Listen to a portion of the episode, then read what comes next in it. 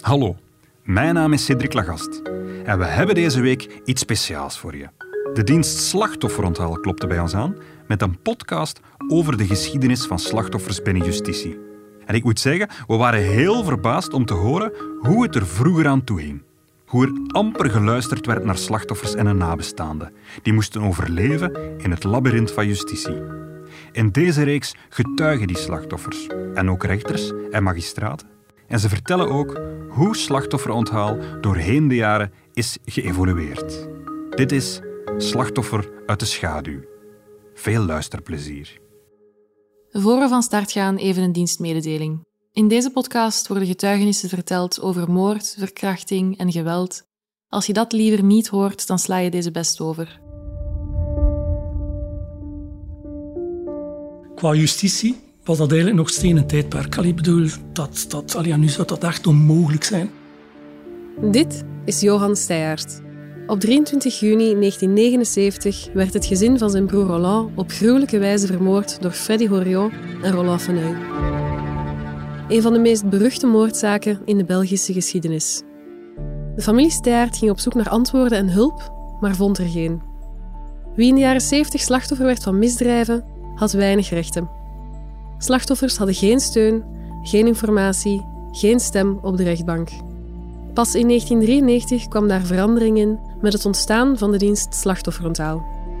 Ik ben Kate Luisterborg, uw reporter van dienst van het agentschap Justitie en Handhaving. In deze eerste aflevering hoor je het verhaal van Johan Steyaert en zijn ervaring in een tijdperk voor Slachtofferonthaal slachtoffers begeleiden. Oké, ik zeg het nog een keer. Het was een heel ander tijdperk. We luisteren ook naar oud-rechter Edwin van Vragen, die vertelt hoe justitie vroeger naar slachtoffers keek. Daar werd je gemakkelijk beschouwd als nestbevuiler. En dit is Ivo Aartsen, professor victimologie van de KU Leuven, die mee aan de basis stond van het ontstaan van slachtofferonthaal. Slachtoffers waren in die eerste jaren een, een stoorzender. Dit is het verhaal van slachtofferonthaal in Vlaanderen. Deel 1. De prehistorie.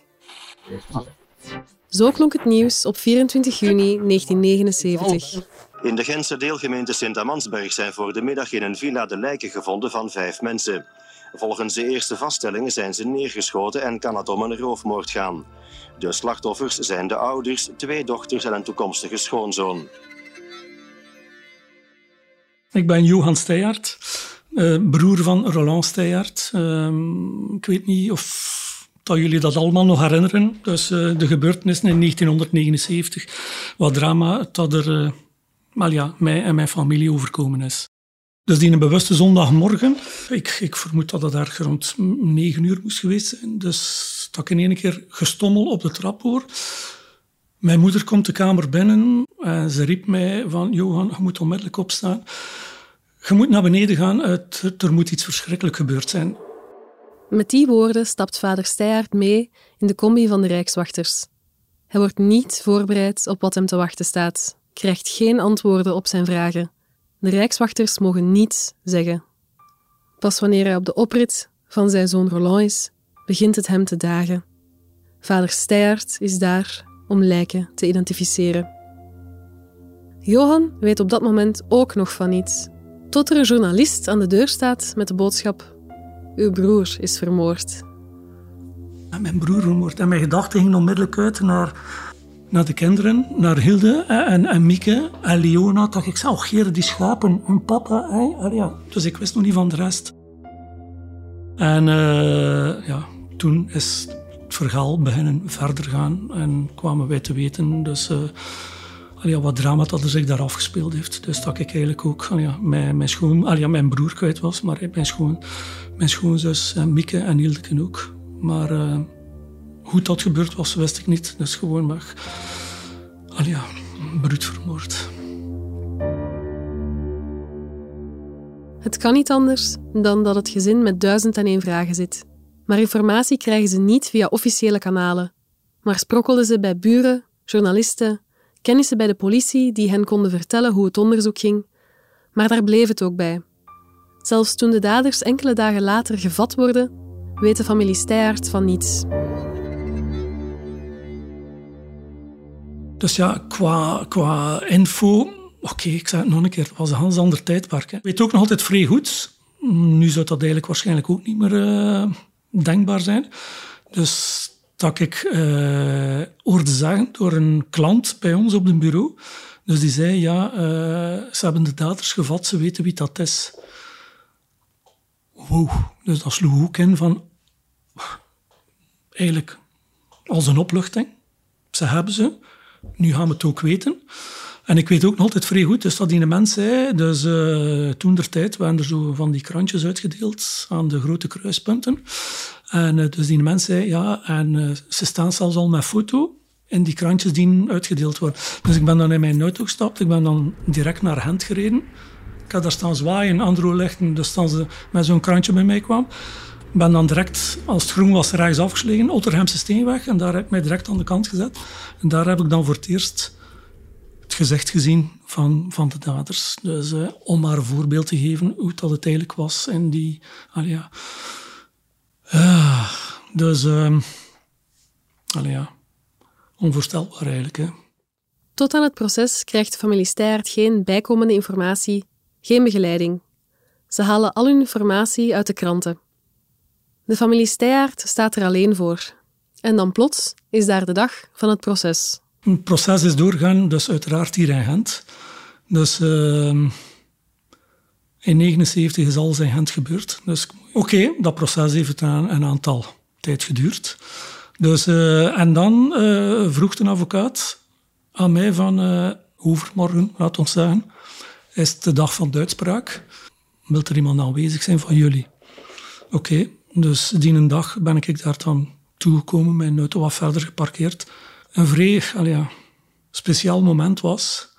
Dus op een bepaald moment, als we dan doorgingen naar eigenlijk de grote zaal, dus wat dat publiek al koorde, al het geroezen moest van waar dat het, al ja, dat de, de, de rechters en al uh, zouden zitten en wat dat al de mensen al aanwezig waren.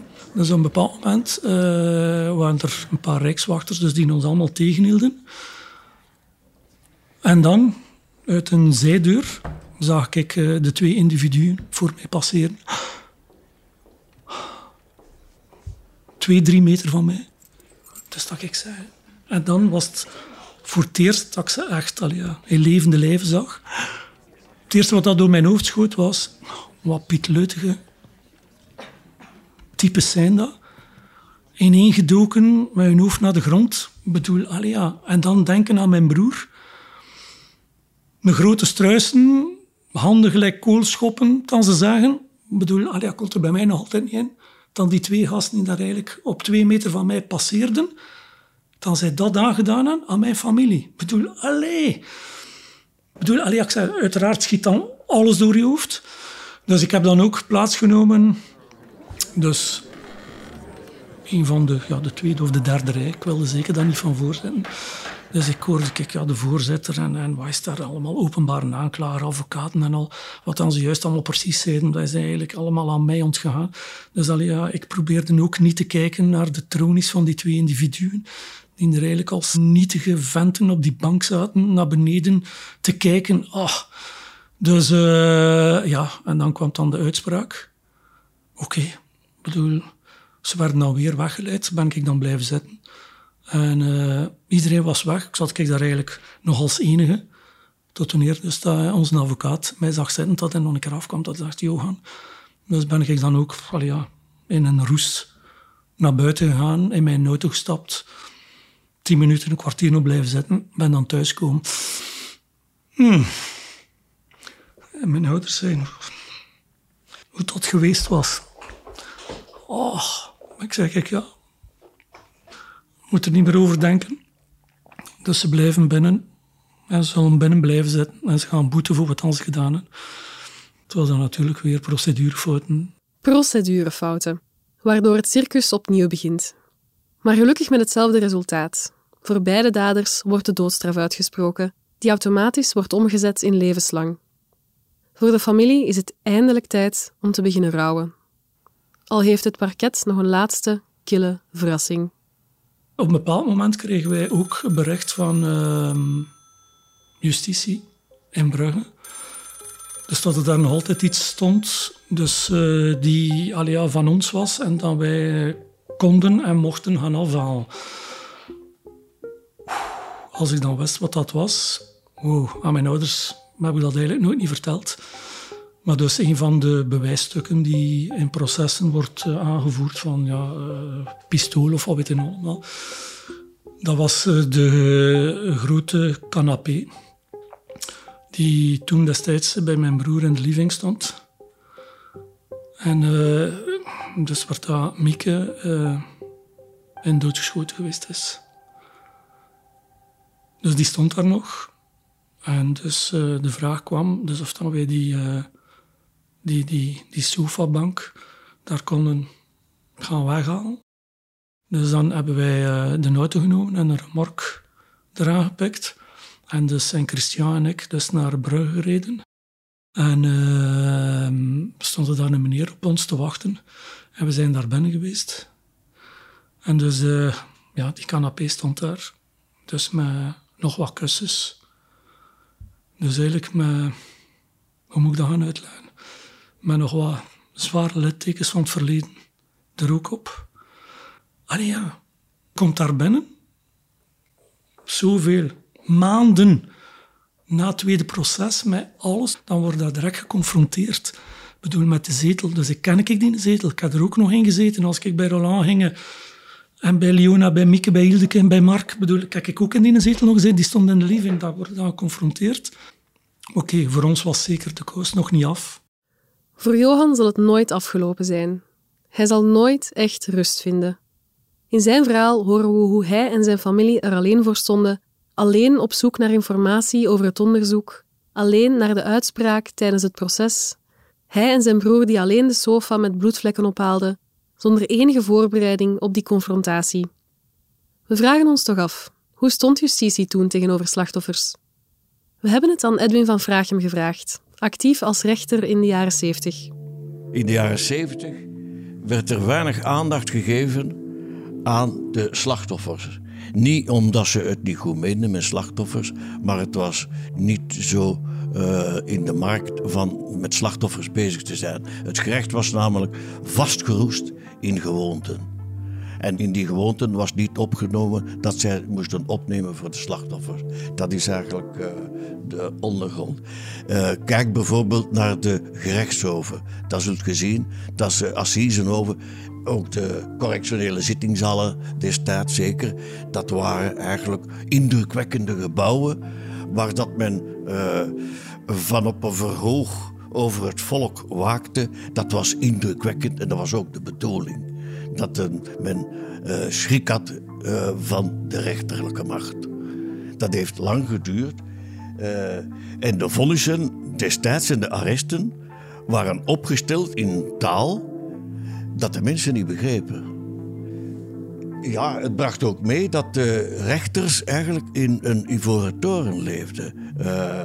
Zij hadden weinig voeling met de gewone mens. En als je dan weet dat vroeger magistraten meestal uit begoede milieus kwamen, die dat velen nooit in een volkscafé met de kaarten gespeeld hadden, om zo maar te zeggen, dan weet u dat zij diezelfde lijn ook doortrokken als zij op de zetel zaten om eh, mensen te beoordelen.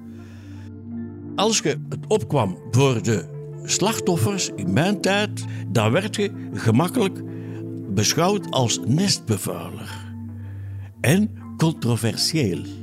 We spraken ook met Ivo Aartsen, professor victimologie, de studie van slachtoffers en slachtofferschap. In de jaren 80 is hij werkzaam binnen justitieel welzijnswerk. Daar besefte men langzaamaan dat er binnen justitie en politie ook aandacht moet zijn voor slachtoffers. Ja, heel het systeem bleef heel sterk, um, ja, eenzijdig dadergericht, eh, wat nog niet helemaal weg is nu, denk ik. En ja, het werken met slachtoffers vond men eigenlijk eerder iets voor de zachte sector. Voor, voor maatschappelijke assistenten, uh, voor psychologen en zo verder. En wanneer wij bij de politie werken of in justitie werken, dan houden wij ons bezig met de criminaliteit. Met het bestrijden van de criminaliteit, het opsporen, het vervolgen, het berechten, het uitvoeren van straffen.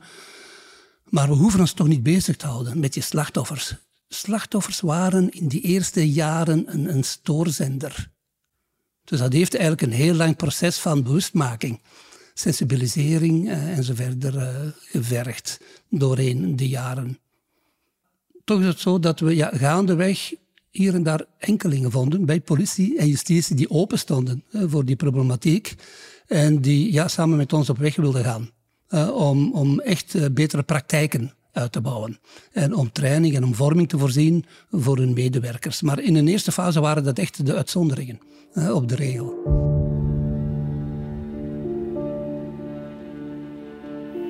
En zo wordt aandacht voor het slachtoffer gaandeweg een punt op de agenda. Maar veel hangt nog af van de bereidwilligheid van individuen. Buiten de ivoren torens van justitie groeit wel het besef dat er anders met slachtoffers moet omgegaan worden. Bij professor Aartsen mondt de VZ2 Justitieel Welzijnswerk uit tot het Centrum voor Slachtofferhulp, dat slachtoffers begeleidt op psychosociaal vlak. Stilletjes aan kunnen de Ivoren Torens er ook niet meer omheen. Twee sleutelmomenten zorgen voor het besef en voor de doorbraak. Ten eerste, het boek Leven met een schaduw, dat door professor Aartsen tot stand is gekomen. In 1989 kwam hij in contact met een vader wiens kind vermoord was. Van daaruit is eigenlijk de idee gegroeid om andere ouders te contacteren en om hen samen te brengen, omdat we heel goed aanvoelden, en dat was ook de vraag van die eerste ouders, om samen te komen als lotgenoten.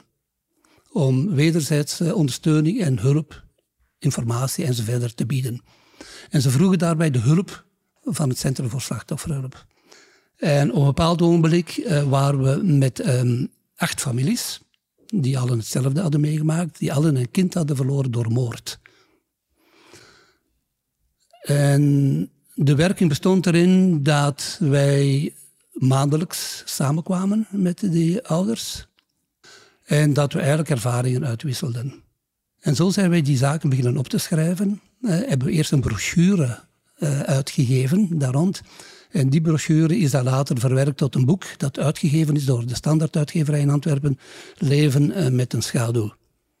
Dat werd toevallig of niet toevallig ook gelezen door de toenmalige minister van Justitie, Melchior Wattelet. Die las het boek en was daar zeer door aangegrepen. Hij had ook het voorwoord geschreven in dat boek overigens, waar hij schrijft dat wat hij had gelezen voor hem werkelijk een boodschap was. En ik citeer hem, een boodschap was van liefde, moed en wijsheid. In dat boek werden een aantal aanbevelingen samenvattend weergegeven op het einde van die publicatie. Een van die aanbevelingen was dat binnen de rechtbanken een vaste contactpersoon zou aangesteld worden die de familieleden of slachtoffers in het algemeen uh, zou, zou kunnen uh, opvangen, zou kunnen informeren over de stand van het gerechtelijk onderzoek, praktische hulp, juridische hulp zou kunnen geven en zo verder. Dat was een van de vijftien aanbevelingen op het einde van dat boek. Het aanstellen van een vaste contactpersoon binnen justitie. En wat leidt daar oor naar. En kijk, hij besliste om binnen een aantal parketten zo een contactpersoon aan te stellen. Zo komen de eerste maatschappelijke assistenten voor slachtofferonthaal, aanvankelijk in vier rechtbanken. Snel beslist justitie om die in elke rechtbank van eerste aanleg in te voeren. Eindelijk is er een aanspreekpunt, maar er is nog geen draaiboek. Dat is sleutelmoment 2. Het is 1996 en de zaak Dutroux barst uit. De zaak Dutroux is misschien wel de gruwelijkste zaak die we kennen. Getuigen verklaren dat ze de avond van de verdwijning een witte bestelwagen hebben gezien. Voering, gijzeling, seksueel misbruik en moord. Het land is in rouw. In wat voor een maatschappij leven we? Het is wereldnieuws. Marc Dutroux is een monster. Julie en Melissa, de meisjes bleken... Hélas, 3 mètres de terre, les policiers vont trouver trois corps. He kidnapped children, locked them in a dungeon. Zodanig ingericht dat hij er ontvoerde kinderen kon opsluiten en misbruiken.